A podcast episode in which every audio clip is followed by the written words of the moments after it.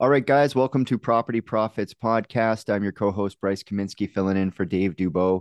And today on the show, we've got a fairly straightforward story that a lot of people can resonate with. Got the radio show, the radio ad comes on and says, learn about real estate, and you end up in the 2-hour thing, and then you end up in the 3-day thing, and then you end up with the $20,000 thing. But it really does light the fire, and you know, if you stick with it, you can have a very successful career. And today on the show, I've got Alex Kirke. Kirke. My brother's name is Kirke, and the E kind of threw me for a loop. But how are you doing tonight? Oh, I'm doing great. How's your day going so far? Pretty good. I can't complain. You know, we had some clients raise a couple $100,000 on a webinar yesterday. So, you know, it's always good to let's get go. Yeah, man. Raising other people's money. That's really the best way to scale the business. So tell us a little bit more about that journey, because a lot of people, they don't really, well, first of all, they don't really run the seminars through town anymore. You kind of go on a webinar or something like that. But I think it's a shame, because it is fun, you know, it is educational, but there's a cost. So how did you get into it? What did you do with it? And where did it eventually lead you? Yeah. Well, we started in real estate. I grew up reading the Rich Dad, Poor Dad books and learning that, like, I need to get into real estate at some point. Mm-hmm. And my dad and I, shortly after I got out of college, were talking about just buying a foreclosure house and work on it in our free time and fix it up and rent it out. And then, as you said, we heard one of those radio ads, went to a 2-hour seminar, a weekend seminar, and ended up buying this course that really got us started in it. Taught us all the basics, everything that we need to know. And we kind of hit the ground running. We did flips. We did probably 5 or 10 flips over the course of a year and a half, 2 years, and picked up a couple rentals along the way, and really decided that we like the rentals a lot better. It's a lot more consistent income and less work than doing the flips. And since each of us were doing it part-time, it made a lot more sense to just focus more on the rentals. Yeah. Well, the flipping tends to be like a treadmill, you know, as soon as you turn it off or stop your feet, it'll throw you off or it's done. So, yeah, definitely people who are less full-time will navigate more towards those rentals. So once you started establishing yourself in the rentals, then where did you go from there? Well, my dad was my partner. He's always been a very handy person. So he was doing all the maintenance on our rentals and handling with any troubleshooting on our larger renovations. If our contractors couldn't figure it out, then he would go in and get his hands dirty and figure it out for them and show them how it's done. I found that I was really good at and really enjoyed doing the paperwork and working with our tenants and working with the banks. So I do all of our back end work and all of our tenant interactions. And as we continued to grow, we realized that we had a missing piece to our team. So we had a GC that we'd worked with several times through some of our projects, and we really resonated with him. He had similar values and similar goals in life. And we brought him on as a full partner. So now we're a 3-person team. And it allows us to really streamline things from acquisition to having the property rented out and cash flowing. So where do you guys primarily focus? I guess, first of all, you're zooming in from... We're in Columbus, Ohio. And that's your primary focus. You're not in any other market than that, just in the... Not to minimize what you're doing. It's awesome. But some people in the States, they're in satellite markets and stuff like that. Are you mostly focused in Columbus then? Yeah, we're focused in Columbus. I do all the property management for our units, and I run a property management company to help other investors in the Columbus, Ohio area manage their units. So everything we have is in and around Columbus. Nice. So you definitely have your finger on the pulse. A lot of people aren't super interested in running a property management company. You got to be a particular type of, like, taskmaster, and your paperwork's got to be tight and contracts have to be tight. How did you end up in that particular chair? Well, when we bought our first rental property that was a dedicated rental was a 4-unit property.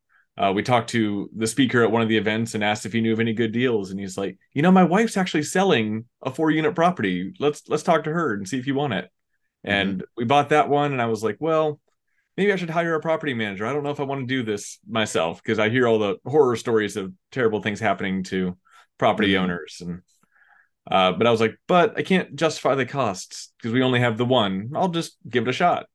And I found out that I really enjoy doing it. And I've always liked doing paperwork. Like in school, I always had the binders with everything meticulously organized. So I knew exactly where everything was for all my classes. And that sort of organization really carried over to property management. I've got a binder for each of my properties with all the paperwork in it, both physically and a digital version on Google Drive. So yeah, you have access to everything. You definitely got to be organized for that. So how many properties do you guys have today? And then on the other side of it, how many properties are you managing for other people?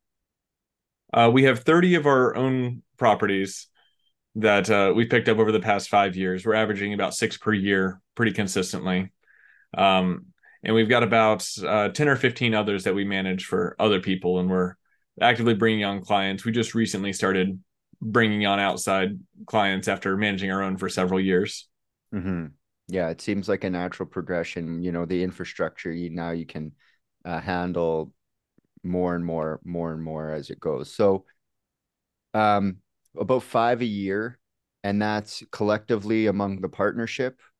And how are you guys financing that stuff so far?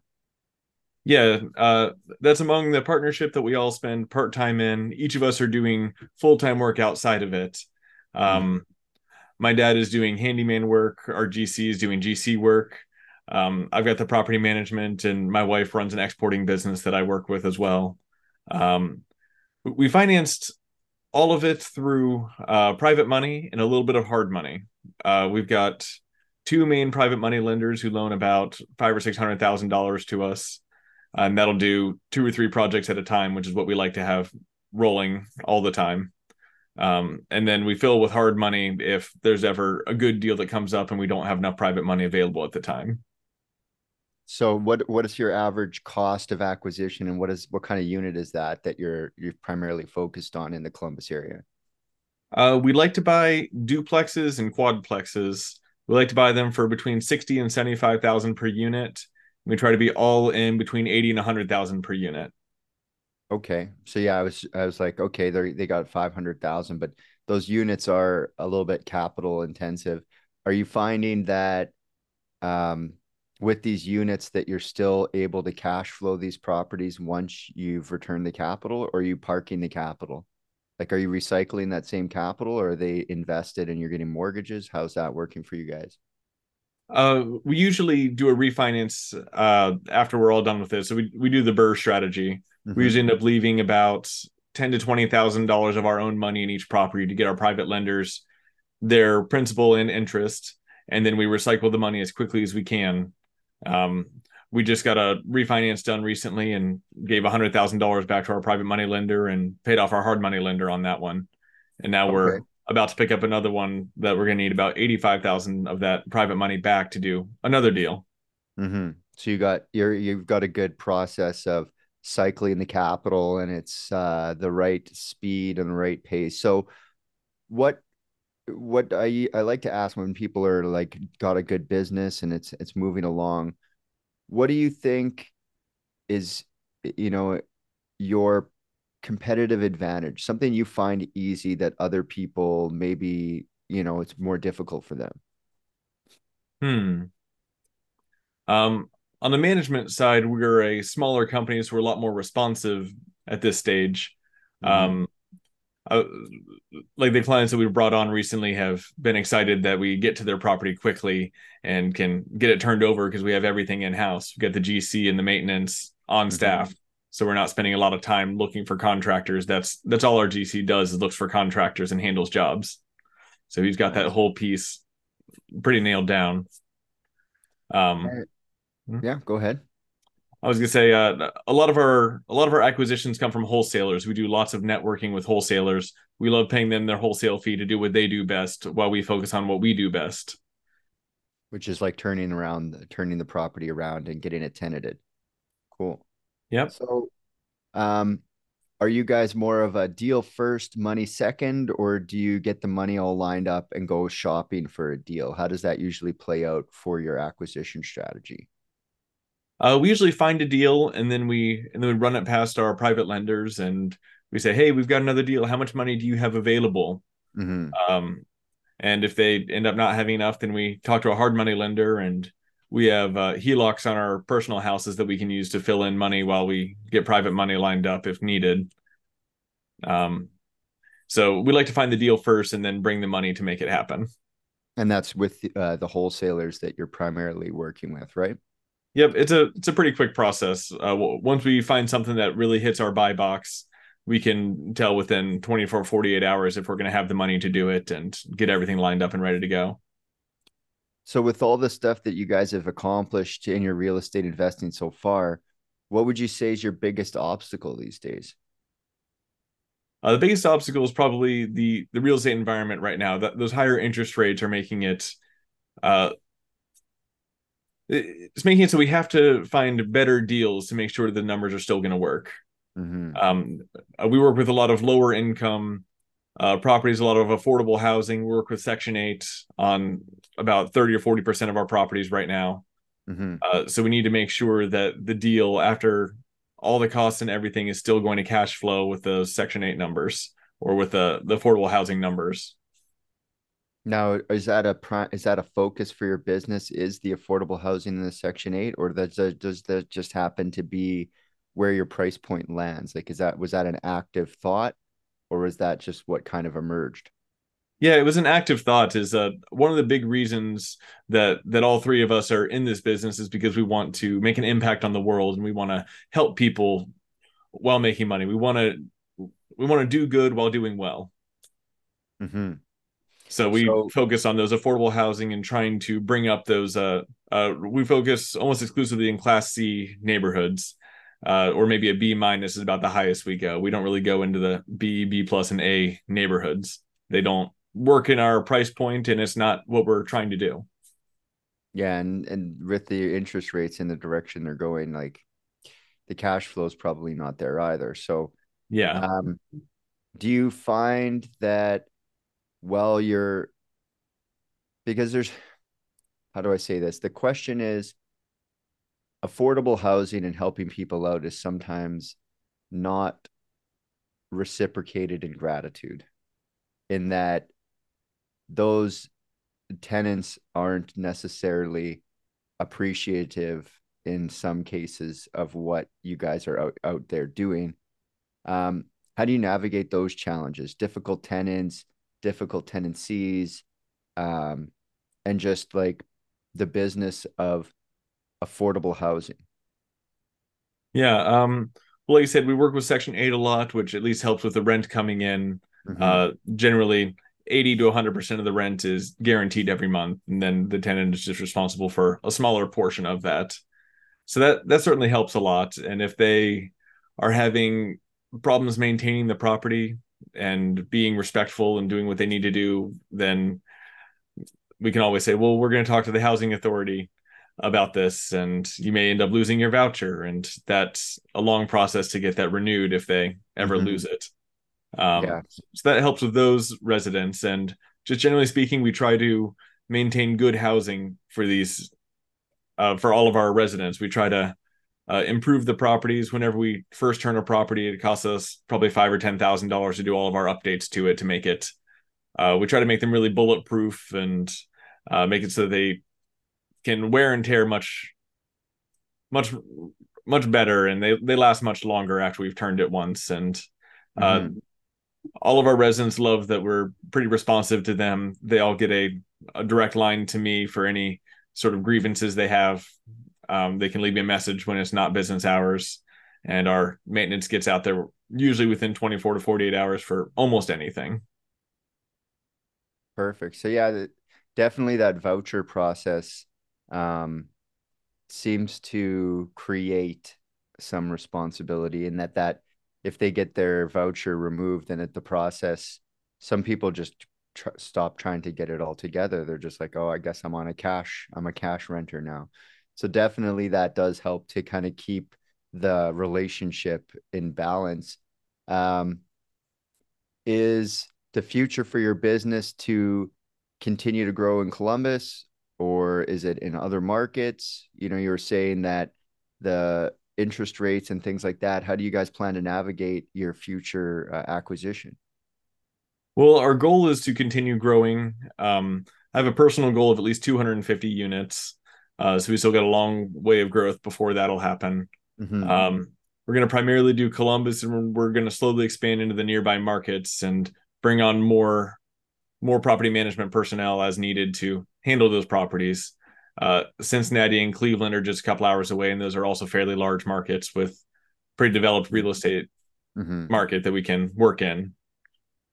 So we're planning to continue expanding. We're hoping that interest rates will come back in line and come down another 2 or 3%, and then it'll be a lot more sustainable than it is right now. We can still make them cash flow. They just don't cash flow as well as we want them to. Mm-hmm. So how many years is it going to take to get to 250? Well, if we keep up our current speed, it's going to be about 30 years. I'm hoping we can go quite a bit faster. We need to raise a little bit more private money to be able to do that, keep turning and burning it as we go. And we like to get into larger apartment complexes. Like I said, we like 2 and 4 units right now. If we could find a solid 20 or 30 unit, then that would really speed things up. And we have all the resources we need to take that down. But the Columbus, Ohio market is pretty hard to find those larger buildings at a reasonable rate. Yeah, there's a lot of that's a market that people are definitely, what's the word? They're definitely focused on it. There's people who, once the word gets out, hey, there's good deals in Columbus. And then all of a sudden, the internet passes that along. So for people to invest that kind of capital with you, they need to know you, like you, and trust you. What are you guys doing for each of those categories to kind of grow your business? Well, as far as getting people to know, like, and trust us, we are continue to expand the property management business and provide good services to our clients. We network at all of the local meetup groups, and we're trying to be involved in the online community and spread education on real estate, on finance, and everything in between.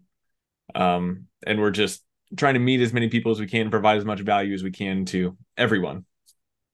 Awesome. Now, if people want to find out more about you guys and the company, and they want to connect with you, what should they do? Well, they can reach out to me. My email address is alex@mfpropertygroup.com, mm-hmm. or they can visit our website is mfprentals.managebuilding.com. And it's got information on there about working with us as a management client, and it's got all of our contact info on there if you want to talk to us about investing with us, or if you just have questions about anything, we're happy to answer anything. Awesome. Well, time flies while you're having fun, and I really appreciate you letting us in on your business and how things are going. And I think you're going to get there. 30 years or 15 years or 10 years or 5 years. I mean, it's about having the vision, and I think you guys are going to pull it off. So I really appreciate you coming on the show. Yeah, I appreciate you taking the time, Bryce. No problem. And until next time, guys, we'll catch you on the next episode.